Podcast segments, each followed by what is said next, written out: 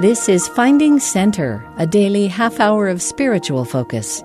Today on Finding Center, the theme is personal discovery. Marianne Prater, chair of the BYU Department of Counseling, Psychology, and Special Education when this address was given, will give her devotional entitled Using Spiritual Maps to Navigate Through Life.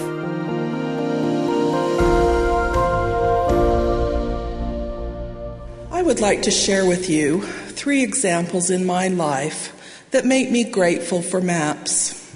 My first example when I moved to Provo six years ago, I purchased a home. Although I looked at many homes in the area, I selected one that was somewhat geographically hard to find. I grew up in the Salt Lake Valley where almost the whole valley follows the same east, west, north, and south coordinates first laid out by Brigham Young. No such universal address system exists across the Utah Valley. When one changes city limits, the address coordinate system also changes. That fact, coupled with the unusual boundaries of the cities, makes navigating the streets difficult for those new to the area. Once I was settled in my new home, I had family and friends, primarily from Salt Lake, come to visit. The streets in Utah Valley were as foreign to them as they were for me. I would give them explicit but complicated directions to my house, but in every single instance, five to ten minutes before their expected arrival, I would receive a cell phone call asking for confirmation that they were headed in the right direction. I didn't think about giving them a map. My second example the only magazine I recall coming through the mail to our home when I was a young child, besides church magazines, was the National Geographic. My maternal grandparents subscribed to the magazine each year as a birthday present for my father. He enjoyed reading about the far reaches of the world, and I enjoyed the exotic pictures and the enclosed maps. My parents kept these magazines for many years, which my siblings and I relied on for school reports in pre internet days. One map of the world my parents posted on our family room wall. I always enjoyed looking at that map, and in my early years, I envisioned myself visiting all of these places. As I grew older, I realized I would never visit all the lands of the earth but I still had a desire to travel to those I could reach. My third example a few months ago, my father's sister, my aunt from Rome, Georgia, passed away. Since both of my parents are deceased, my siblings and I felt strongly that our side of the family needed to be represented at the funeral. The only Utah Praters who could get away from other commitments were me, my sister, and my sister in law.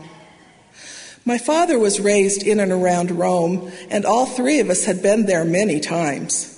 But on all previous trips, either my brother or my father navigated the city and the country roads as the driver. They both knew the territory very well. After the three of us had flown into Atlanta, we realized we didn't have a map. We knew we needed to drive in the northwest direction, but we didn't know the specific roads. Fortunately, a well seasoned traveler overheard our conversation and gave us verbal directions which we could easily follow in our rented car. Since it was very late at night, we were grateful to reach our hotel without delay. The next morning, the first thing I did was buy a map. Navigating around Rome, Georgia wasn't that difficult, but many of the destinations we needed to reach were outside of the city boundaries on country roads. A map of the area was most helpful in directing us to where we needed to go. These three stories illustrate my gratitude for maps. My verbal directions to my home were difficult because of their complexity and the unfamiliar territory. I, the person who knew the directions well, was only a phone call away for clarification or reassurance. The world map on my family's family room wall gave me a much broader perspective of life. I learned at an early age that my neighborhood was but a small portion of the whole earth. The world map also gave me aspirations to visit lands near and far. The third story, the map of Rome, Georgia, gave me, my sister, and sister in law specific grounding in where we were, clarity in where we wanted to be, and the route to take to reach our destination. Not unlike physical maps, we have spiritual maps to help guide and direct us to our ultimate destination, back to our heavenly home.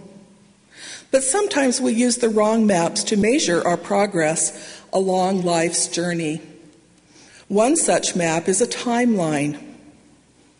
When I graduated from high school, I thought I would follow the path of most young LDS women. Using a timeline framework, I would go to college for two to three years, meet a returned missionary, be married in the temple, return to school to finish my degree, and then start a family. We would have about five children, and if we were lucky, 25 grandchildren. After my husband retired from his very lucrative business, we would serve admission together and then pass into the next life within six months of one another. this was one map I was going to follow, and I did, at least to step one. I went to college. The rest of my timeline evaporated. The Lord had other purposes for me and directed me in ways I could not have predicted. Rather than timelines, I propose that better spiritual maps exist for us to follow, namely, the scriptures, our patriarchal blessings, priesthood blessings, prayer, and promptings of the Spirit. For sake of time, I will focus only on the first spiritual map listed the Scriptures. One of my favorite sections in the Doctrine and Covenants is section 25, revelation directed to Emma Smith, the wife of the prophet Joseph Smith. Although many revelations in the Doctrine and Covenants were given to individuals, the counsel directed to them also applies to us today. As the Lord has said, what I say unto one, I say unto all. The guidance given to Emma Smith is one example of a spiritual map we can find throughout the scriptures. I will refer to just a few of the verses in this section today. One of the first pieces of counsel the Lord gives Emma is in verse 4 Murmur not because of the things which thou hast not seen, for they are withheld from thee and from the world, which is wisdom in me in a time to come. Emma faced many challenges and was asked to endure many things. My challenges, and I'm certain many of yours, pale in comparison to what Emma experienced. If the Lord counseled her not to murmur, how much more does this counsel apply to us? The word murmur is defined in the Merriam Webster Online Dictionary as, quote, a half suppressed or muttered complaint, an expression of dissatisfaction, pain, or resentment, end of quote. This definition implies that murmuring is not a boisterous, overt complaint, but one that is perhaps stated under our breath or even carried in our hearts. For what should we not murmur? Elder Neal A. Maxwell said, Strange as it seems, we sometimes respond better to larger challenges than to the incessant small ones. One can be sincerely grateful for his major blessings, but regularly murmur over minor irritations. Enduring large tests while failing the seemingly small quizzes just won't do. So, what are our minor irritations? Perhaps we murmur about individuals. For example, a roommate who borrowed your shoes without asking, a spouse who neglected to put the cap back on the toothpaste, a neighbor who was slow in trimming a bush infringing on your yard, the office receptionist who couldn't answer your question, the motorist who cut in front of your car the paper boy who missed the front porch, or the BYU professor who would not give you that one extra point that would change your grade from a B plus to an A minus. Or maybe we murmur about events in our life such as not getting the English 150 section we wanted, or the apartment we had our hearts set on. We might even murmur over more substantial life circumstances, such as not yet finding our eternal companion or being burdened with extenuating family circumstances. Murmuring is not conducive to and will, in fact, suppress the Spirit of the Lord. The Lord's counsel to Emma in verse 10 of section 25 reads And verily I say unto thee, that thou shalt lay aside the things of this world and seek for the things of a better. In reference to this scripture, President Hinckley said, I feel he was not telling Emma that she should not feel concerned about a place to live, food on her table, and clothing. He was saying to her that she should not be obsessed with these things, as so many of us are wont to be. He was telling her to get her thoughts on the higher things of life the things of righteousness and goodness, matters of charity and love for others, the things of eternity. Maintaining an eternal perspective can help us in so many ways. It can even help us avoid murmuring. Many of the minor issues in our lives today will all but disappear in time. Having been in university administration positions for several years, I have seen this occur over and over and am guilty of it myself. Students, staff, or faculty with small and petty concerns from an eternal perspective, but which seem so traumatic at the time, dissipate and become forgettable the following week, month, or year. Our attitude plays a large role in murmuring. A poem entitled How Different, recited by Elder, now President Henry B. Eyring, in October 1989 General Conference, speaks to this. Some murmur when the sky is clear and wholly bright to view, if one small speck of dark appear in their great heaven of blue. And some with thankful love are filled, if one but streak of light, one ray of God's good mercy, gild the darkness of their night. Returning to section 25, in verse 7, we read that Emma is told, And thou shalt be ordained under his hand to expound scriptures and to exhort the church, according as it shall be given thee by my Spirit. Emma Smith was set apart by her husband Joseph Smith to be the first Relief Society general president in this dispensation. Emma was to be a leader and a teacher of righteousness and truth. To do so, she needed to study the gospel through the scriptures and share her testimony with others. We, too, are asked to become knowledgeable of the gospel through scripture study and to bear testimony of the good news of the gospel of Jesus Christ. Like Emma's calling as the Relief Society General President, we are all called to serve the Lord in formal ways primarily through our wards and stakes. In October 2007 General Conference, Elder Boyd K. Packer reminded us of the lay ministry of the Church of Jesus Christ of Latter day Saints. He said, Everything that is done in the church is done by ordinary members, the weak things of the world. And then he continued, there is a natural tendency to look at those who are sustained to presiding positions, to consider them to be higher and of more value in the church than an ordinary member.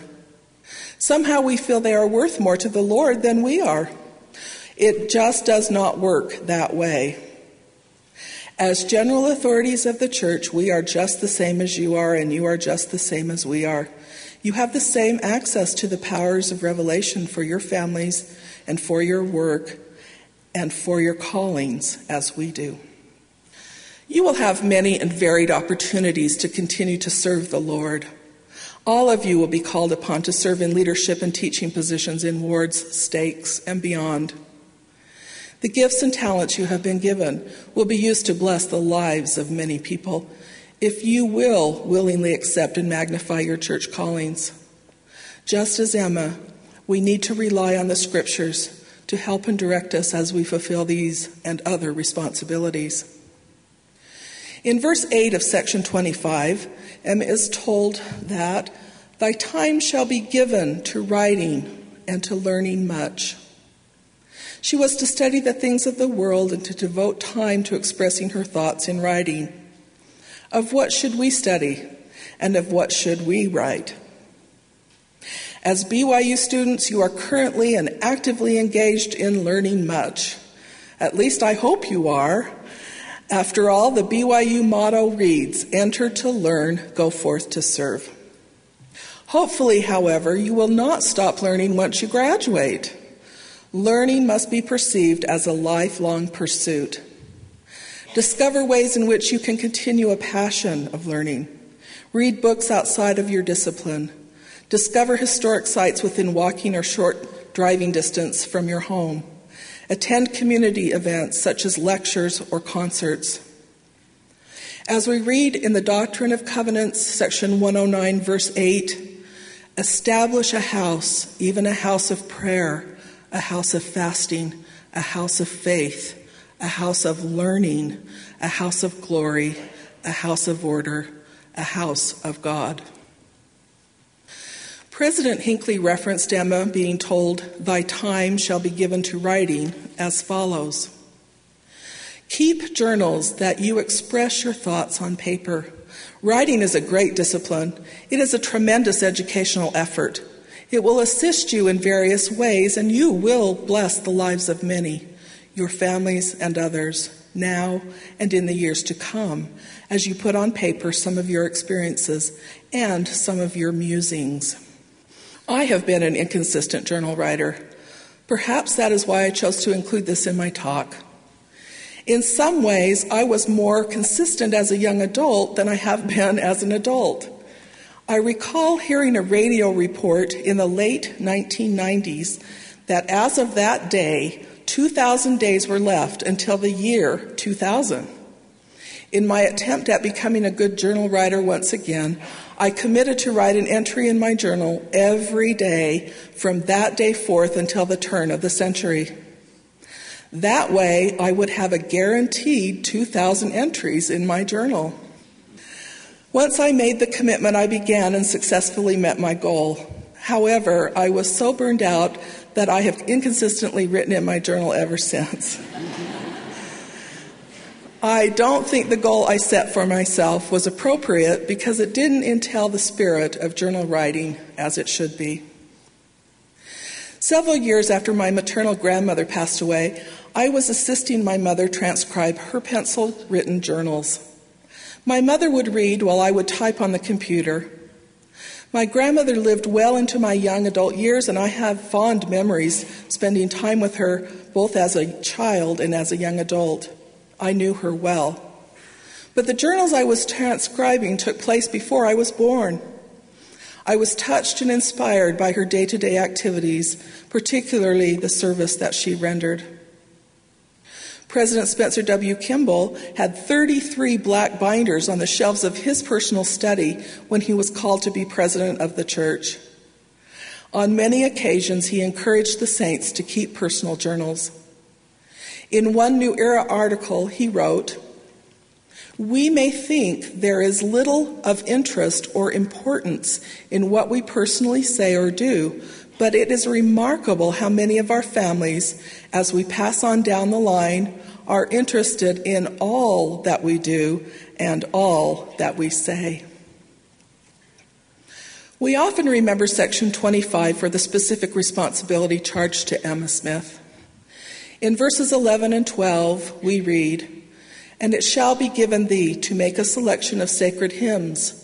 For my soul delighteth in the song of the heart, yea, the song of the righteous is a prayer unto me, and it shall be answered with a blessing upon their heads. In 1835, five years after Section 25 was revealed, the first hymnal was published. Those five years were difficult times for Emma. She had given birth to twins who lived for only three hours and adopted twins, one of whom died of exposure when a mob invaded the home where they were staying. The hymn book was entitled A Collection of Sacred Hymns for the Church of the Latter day Saints. It included 90 hymn texts, 39 of which had been written by Latter day Saint poets. It was common in that day for hymn books to include words only, with no music. This collection of hymns was published in a vest pocket edition, measuring only three inches by four and a half inches. Emma's charge was very clear. She was to create the collection of hymns, and she fulfilled her responsibilities dutifully. What is our charge to be? We probably won't receive a revelation from the Lord as direct as that which Emma received. So, how are we to know what to do with our lives? What should be our career? Where should we live? How can we best use our gifts and talents to bless the lives of others? The scriptures and living prophets can provide us direction in our lives. To speak to God, we pray. To hear God speak to us, we read the scriptures and feel the promptings of the Spirit. Let me share another personal experience. When I completed my doctoral work and was looking for a full time university position, I applied all over the United States. The first serious offer I received was from Southern Illinois University in Carbondale. I developed bronchitis on my interview trip. Consequently, I didn't feel as though I had interviewed well. I was amazed when they offered me the position and then gave me a week to get back to them. Now I had to make a decision. In Doctrine and Covenants, section 9, we are told not to simply ask the Lord what to do, but to study it out in our mind, make a decision, and then ask the Lord if our decision is correct. I followed this counsel, doing everything I could in my power to make an informed decision. I learned everything about the university and the community, even speaking with local church leaders and seeking out former students who I did not know previously. Although I prayed continually throughout the week, I prayed most fervently the morning I needed to return their call with my decision. I told the Lord I had decided to accept their offer. The Spirit witnessed to me rather powerfully that I had made the correct decision, and off I went. My experience in Carbondale, Illinois was wonderful, but after three years I knew it was time for me to move on. So, once again, I started applying for jobs all over the country. One position opened was at the University of Hawaii at Manoa. I remember thinking, I really don't want to move to Hawaii, but this job announcement describes my skills exactly. So I threw my application in the ring. They offered me an interview and then the job. I again followed the same process I had done previously in order to determine if the Lord truly wanted me to move so far away from family and friends but I did not receive the same conviction I had previously received. During this time, I was reading the Book of Mormon. I came across 2 Nephi chapter 29, verse 7, which reads Know ye not that there are more nations than one? Know ye not that I, the Lord your God, have created all men, and that I remember those who are upon the isles of the sea? And that I rule in the heavens above and in the earth, and I bring forth my word unto the children of men, yea, even upon all the nations of the earth? I felt as though the Lord was speaking directly to me. Know ye not, Marianne, that I remember those who are upon the isles of the sea? The Lord did not give me the same type of strong confirmation like before, but He spoke to me through the scriptures saying, If you choose to do this, you will not be alone. I will be with you. That was an answer to my prayers. The opening hymn we sang has particular meaning to me. It did not appear in the first hymnal Emma Smith compiled, primarily because it had not yet been written. The story that has passed down the years is that Charles L. Walker was bored during a very long sacrament meeting and amused himself by penning the words, Dearest children, God is near you. After the poem was written, John Menzies McFarland set the poem to music. Both Brother Walker and Brother McFarland were early pioneers who helped settle southern Utah. Dearest Children was first published in the Juvenile Instructor in 1877 and eventually found its way into our hymnal.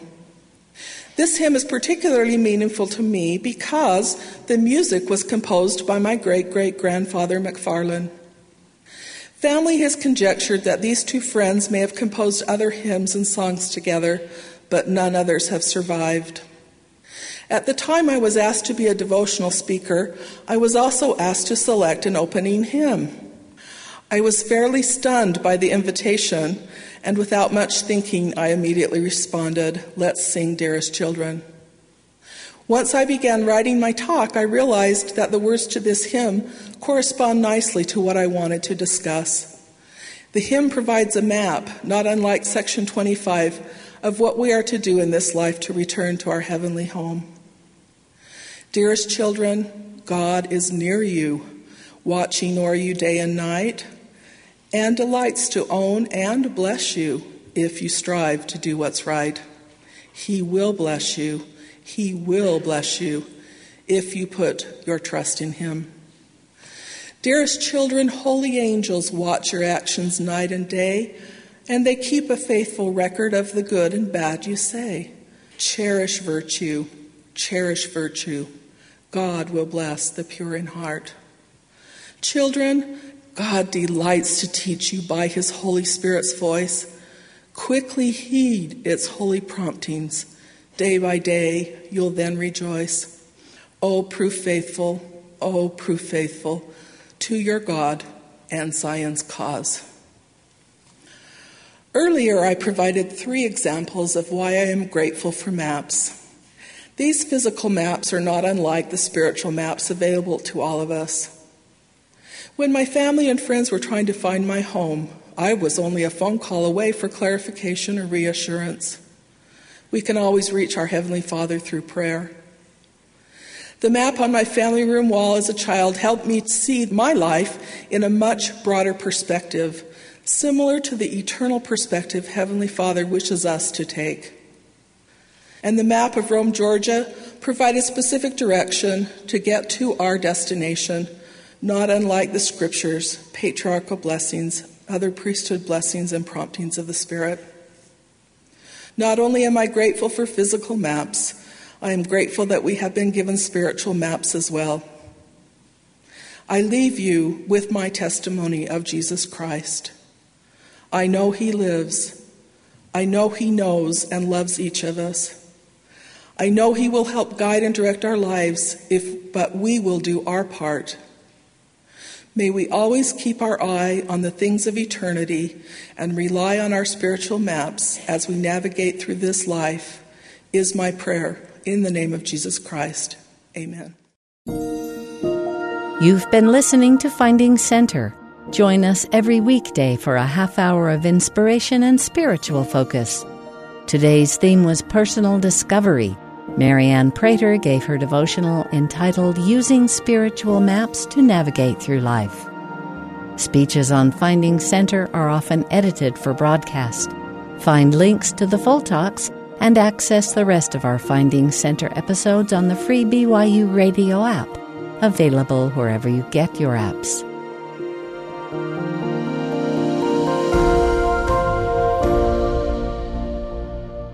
Finding Center is a production of BYU Broadcasting.